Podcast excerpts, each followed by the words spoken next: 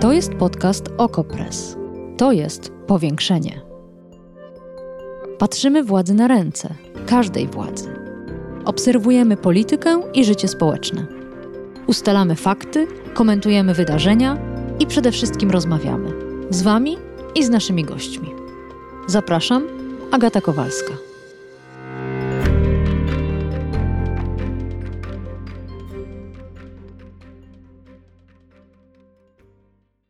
Myśmy spali, a pracował ktoś. Konkretnie premierki i premierzy państw członkowskich Unii Europejskiej, którzy na szczycie uzgodnili szósty pakiet sankcji wobec Rosji. I wśród kilku elementów tego pakietu niespodziewanie pojawiło się embargo na ropę. Niespodziewanie, bo wszyscy przekonywali, że do uzgodnienia stanowiska w tej sprawie jeszcze daleka droga. A tu proszę, przed północą Charles Michel cieszył się na Twitterze z jedności wspólnoty. Jedności? Nie do końca. Rosyjską ropę do Europy wciąż pompować będzie rurociąg Drużba, przyjaźń. Z kim ta przyjaźń? Z Węgrami, Czechami i Słowacją, które wywalczyły sobie możliwość wyłączenia się spod embarga. Ale premier Morawiecki i tak był zadowolony i twierdził, że stanowisko tych trzech państw to zasługa polskiej dyplomacji. W dzisiejszym powiększeniu przyjrzymy się warunkom tego embarga, temu, czy zaboli ono Federację Rosyjską i zajrzymy na stacje benzynowe, na których ceny rosły przecież i przed nałożeniem embarga. Dlaczego rosły i co będzie dalej? Sprawdzimy dzisiaj w powiększeniu.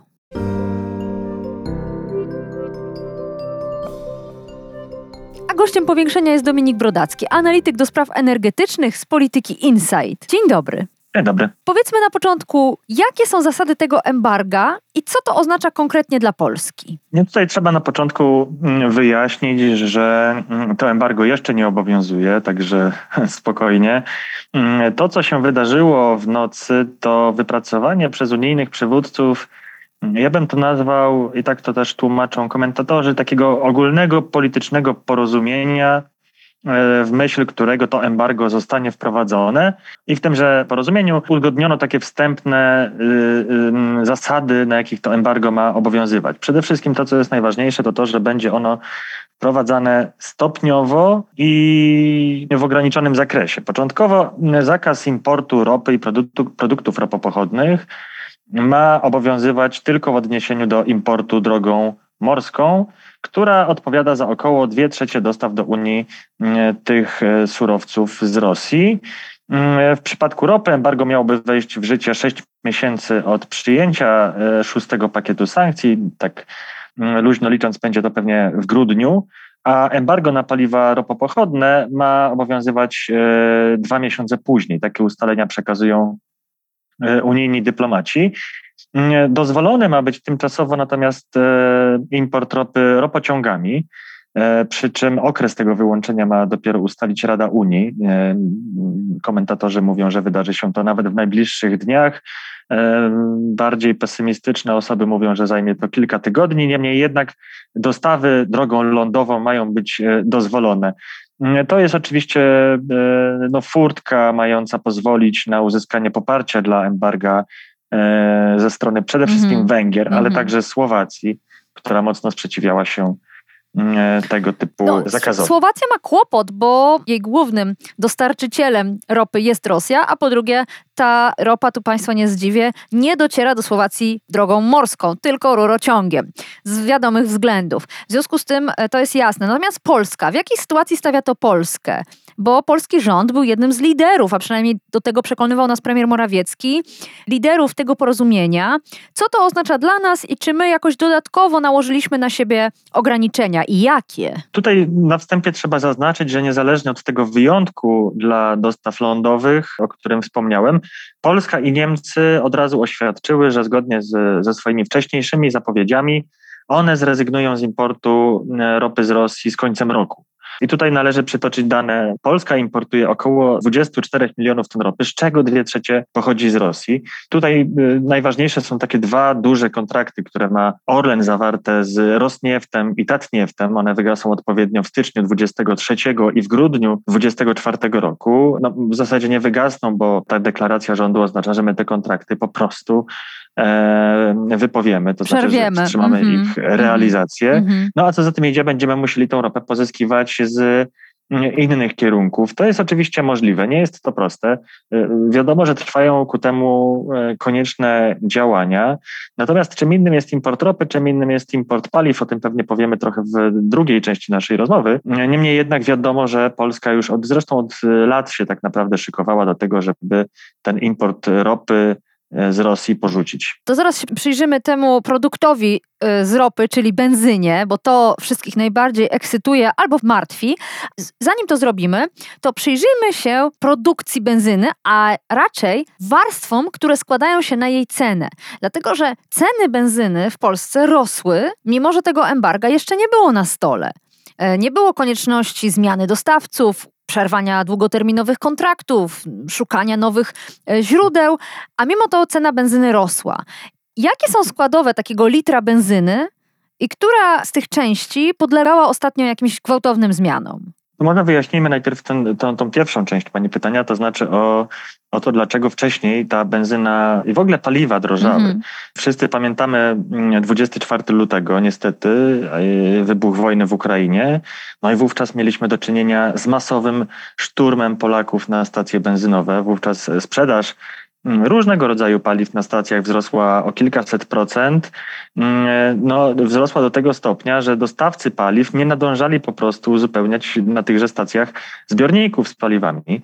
I o, o ile paliw w Polsce nie brakowało, to po prostu tutaj były ograniczenia logistyczne. No, zaszedł po prostu prosty mechanizm, w myśl którego mm, jeżeli drastycznie rośnie popyt, a podaż jest w jakiś tam sposób zakłócona, Mm, no to mm, zwyczajnie ta cena musi skoczyć i to widzieliśmy mm, po prostu na pylonach na stacjach paliw. Natomiast rozbijając to na czynniki pierwsze, tutaj y, należy powiedzieć, że wciąż zdecydowaną większą część tego, co my płacimy na stacjach paliw, to są oczywiście podatki.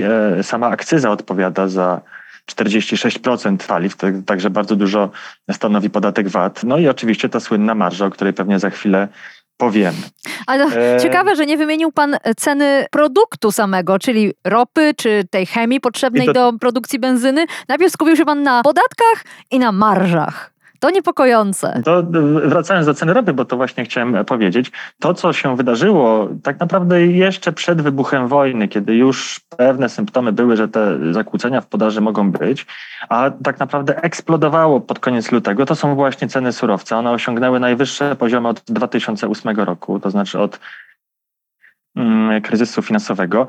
E, mówiąc to najbardziej obrazowo, no, drastycznie wzrosły koszty pozyskania surowca przez e, koncerny paliwowe w całej Europie. Stąd też paliwo drożeje nie tylko w Polsce. Można oczywiście dyskutować, gdzie szybciej, gdzie mniej, ale jednak jest to sytuacja e, no, praktycznie powszechna na starym kontynencie.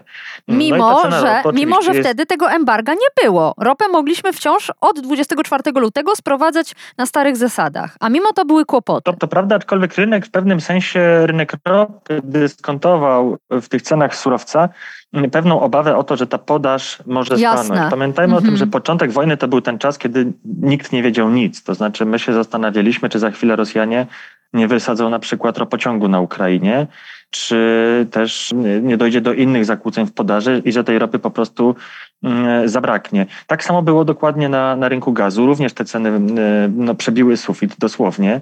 I teraz firmy paliwowe, które nie miały zabezpieczonych e, dostaw ropy wcześniej, przed wybuchem wojny, tylko dokupywały ją na przykład na, na rynku hurtowym na bieżąco, no, miały problem, bo się nagle okazało, że y, musiały tą ropę kupować e, po znacznie wyższych cenach. Zresztą dokładnie takie same zjawisko, oczywiście na nieporównywalnie mniejszą skalę, było widoczne w przypadku zwykłych nabywców paliw, Polaków, którzy wszyscy pamiętamy obrazki z Mm, początku wojny, kiedy niektórzy przyjeżdżali nawet z gigantycznymi zbiornikami na szambo, na stację paliw i ładowali po kilka tysięcy litrów benzyny. No oczywiście kupowali ją drożej, no ale to z kolei napędzało popyt, no a to z kolei windowało jeszcze bardziej ceny paliw. Mówił Pan o tym, że duża część polskiego rynku paliwowego to efekt importu z Rosji, więc czym, kim my to zastąpimy? Od kogo będziemy kupować ropę? No, tutaj tak naprawdę jest y, cała paleta możliwości i na wstępie należy powiedzieć, że y, to nie jest tak, że możemy sprowadzić tą ropę z dowolnego kierunku. To znaczy nasze rafinerie są dostosowane do przerobu odpowiedniej mieszanki. Więc to nie jest tak, że możemy jeden do jednego sprowadzać ropę z innego kierunku i wlewać ją do polskich rafinerii. Mówiąc obrazowo, to wyglądałoby trochę tak, jakbyśmy do samochodu na diesel wlali benzynę. No po prostu to by nie pojechało. Niemniej jednak e, Polska ma paletę możliwości. To na przykład nowe dostawy z mm, Arabii Saudyjskiej. Już teraz saudyjska ropa odpowiada za około 16% zużycia ropy w Polsce. W tym roku e, te dostawy wzrosną dodatkowo w związku z rozszerzeniem długoterminowego kontraktu Orlenu z Saudi Aramco. Ona ma wejść w życie, ta umowa po zaakceptowaniu przez Komisję Europejską e, warunków fuzji Orlenu i Lotosu. To jest element szerszego E, porozumienia tak między jest. firmami. To pisaliśmy o tym w e, OKO.press, pewno... mogą Państwo śledzić dokładnie e, szczegóły tego porozumienia i tego, czy ono uderza w polskie bezpieczeństwo. Ale o tym dzisiaj nie będziemy mówić, czyli jest od kogo kupować. Ale czy to oznacza automatycznie, tak, tak. że cena mhm. benzyny wzrośnie? Po raz kolejny niektórzy straszą nawet cenami typu 9 zł za litr, ze względu na to, że no teraz bardzo wielu kupujących, nie tylko Polska, będą potrzebowali innego źródła dostaw niż Federacja Rosyjska. Na pewno te zaburzenia będą windowały cenę ropy, a co za tym idzie koszt jej e, pozyskania e, przez firmy paliwowe na rynku hurtowym. Oczywiście dostawcy ropy z innych kierunków, czy to jest Arabia Saudyjska, czy, czy to jest Iran, czy Afryka Północna, no oni widzą, co się dzieje w Europie, że każdy w Europie dzisiaj chce mieć ropę, w związku z czym sami podnoszą ceny swoich produktów. To się będzie przekładało na ceny hurtowe, a co za tym idzie na ceny na stacjach paliw. Pytanie jest oczywiście o inne składowe ceny benzyny i to, co na nią rzutuje, na przykład kwestia inflacja, e, stabilności złotego, na pewno popyt na paliwa będzie kluczowy, no i także te osławione marże spółek paliwowych. A no właśnie. Wielu słuchaczy pytało mnie, kiedy zapowiadałam ten odcinek powiększenia, o to, co właściwie mógłby zrobić rząd, albo wręcz sugerowało, że rząd mógłby coś zrobić. Najbardziej radykalny ze słuchaczy napisał, że Morawiecki powinien zamrozić ceny benzyny, tak jak zrobił to Orban na Węgrzech, dla Węgrów. Czy tego typu możliwość w ogóle istnieje? Bo wicepremier Sasin zapewniał, że nie ma takiej możliwości, bo uwaga, paliwa funkcjonują w Polsce na wolnym rynku. Rząd nie ma takiej y, możliwości, żeby w ten sposób narzucić cenę odgórnie. Ale z drugiej strony pamiętamy dobrze, jak na stacjach benzynowych te ceny w pierwszym okresie wojny w Ukrainie rosły, a w Orlenie zatrzymały się na, jeśli dobrze pamiętam, 5,99. Ktoś podjął tę decyzję, by ta cena litra nie przekroczyła magicznych 6 zł. Później oczywiście Orlen nie utrzymał tej ceny, ale przez jakiś czas mógł. Więc jakie są opcje w rękach rządu i czy na ten moment są jakieś? To może zaczniemy od y, kwestii zamrożenia cen paliw, bo to rzeczywiście bardzo często przejawia się w debacie publicznej. Tutaj wszyscy komentatorzy, nie tylko popierający politykę rządu, ale także ci nie do końca jej e, przychylni, mówią wprost, że to byłby Armagedon.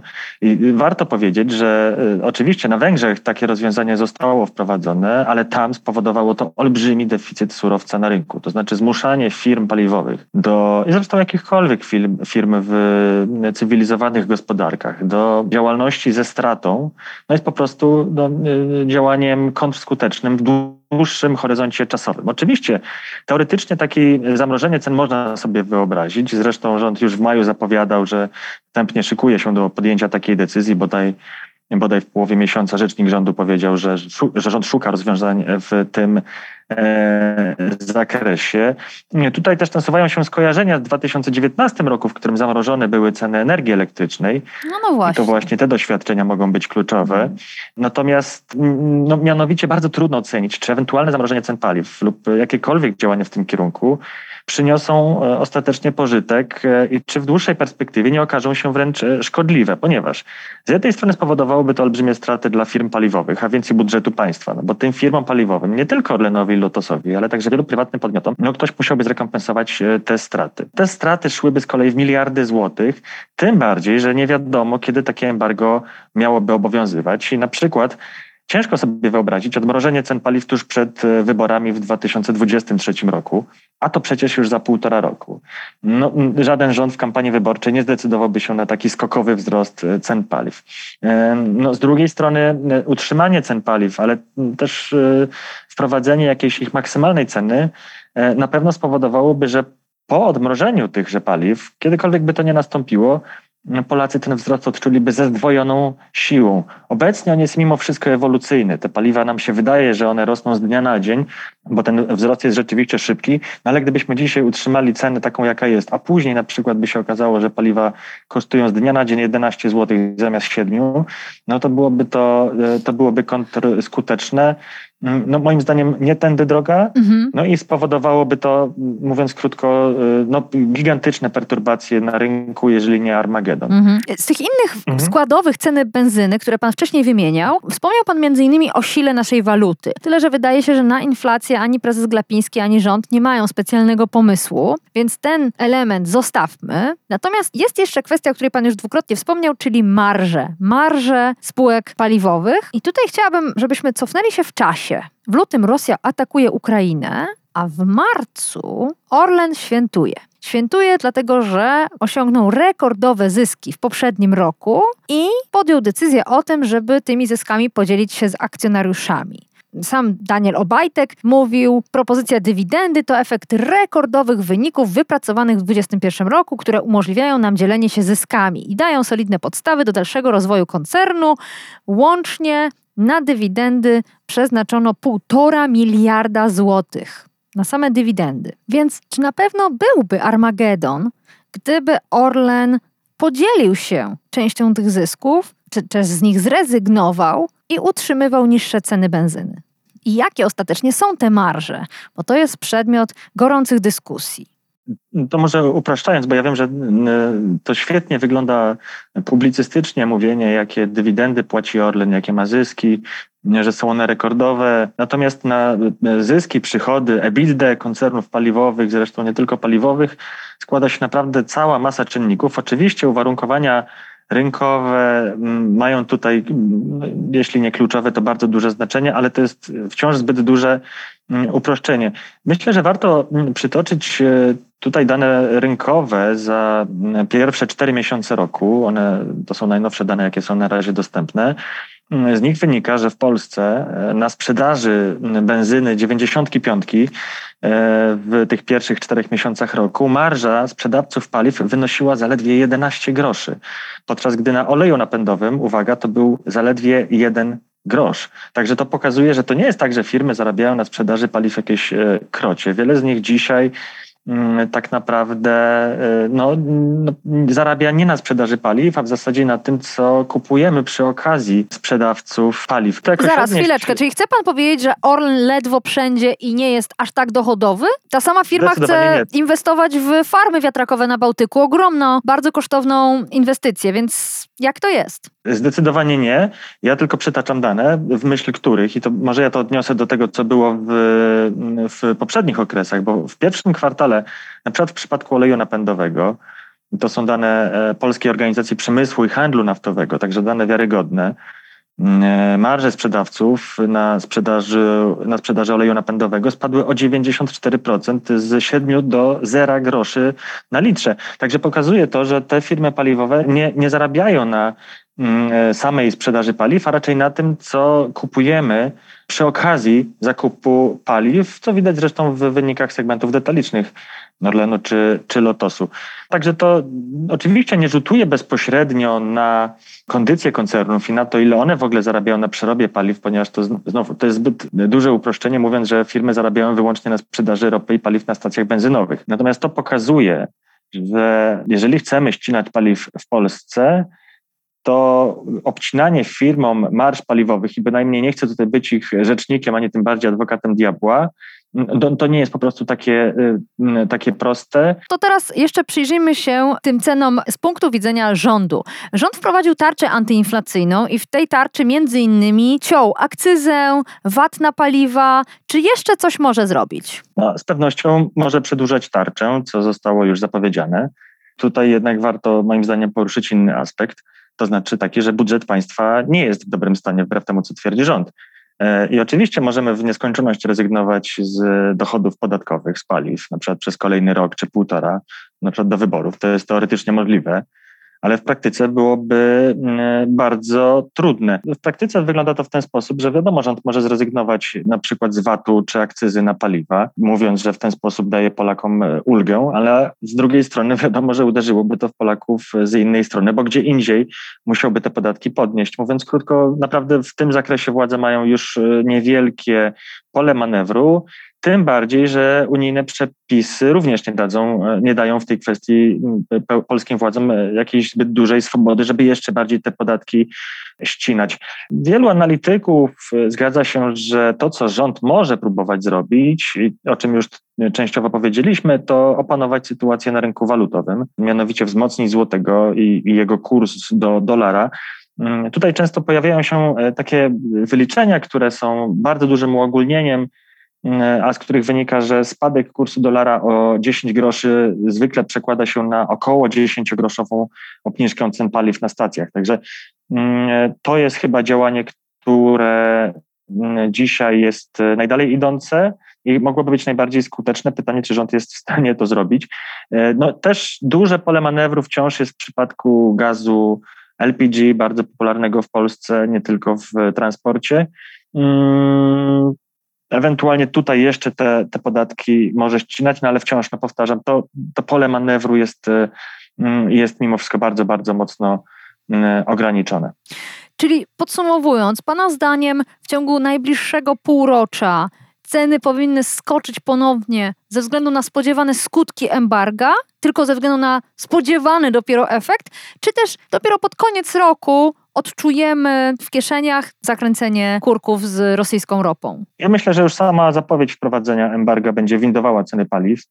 Tym bardziej, jeżeli na to nałożymy odblokowanie transportu po pandemii, zwiększony ruch na drogach, także wynikający z masowego ruchu uchodźców, wojska, ale też wysokich cen energii, cen uprawnień do emisji CO2, masowych e, podróży Polaków e, na święta. To wszystko sprawia, że e, podaż surowca z Rosji jest mocno ograniczona, a jednocześnie każdy chce mieć dostęp, jest tylko nie rosyjskich. No więc mm, to będzie windowało ceny. W dalszym horyzoncie to embargo na pewno będzie windowało ceny na, na, na stacjach. Nie pokuszę się o żadną prognozę, jak duży może być to wzrost. Natomiast myślę, że jeszcze wielokrotnie będziemy tęsknili za czasami, kiedy płaciliśmy za benzynę 7 zł. O proszę. Dominik Brodacki, analityk do spraw energetycznych, Polityka Insight. Bardzo dziękuję za to spotkanie. Bardzo dziękuję.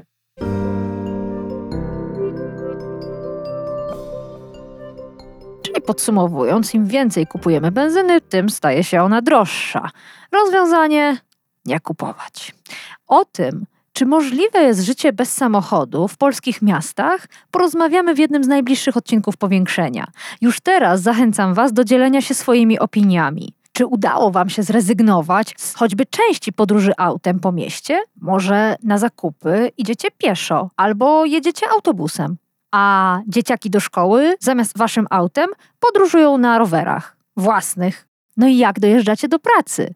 A co ważniejsze, jak z niej wracacie? Czy wciąż musicie tkwić w korkach samochodowych, czy znaleźliście jakiś inny sposób? Tańszy, ale mniej praktyczny, a może wygodny, ale wolniejszy. Napiszcie o swoich doświadczeniach i o marzeniach. Może chcielibyście mieć rower cargo, albo rower elektryczny, albo tramwaj pod domem, ale nie macie. agata.kowalska małpa oko.press to mój mail. Piszcie, wszystkie te głosy wykorzystam w jednym z najbliższych odcinków powiększenia. Do usłyszenia. Powiększenie. Podcast Okopres. Prowadzenie Agata Kowalska. Podcast znajdziesz na stronie Okopres i w Twojej ulubionej aplikacji do podcastów. Redakcja Okopres działa od 2016 roku. Jesteśmy obywatelskim narzędziem kontroli władzy, obecnej i każdej następnej. Okopres utrzymuje się z Waszych darowizn – Wesprzyj nas, byśmy mogli działać dalej.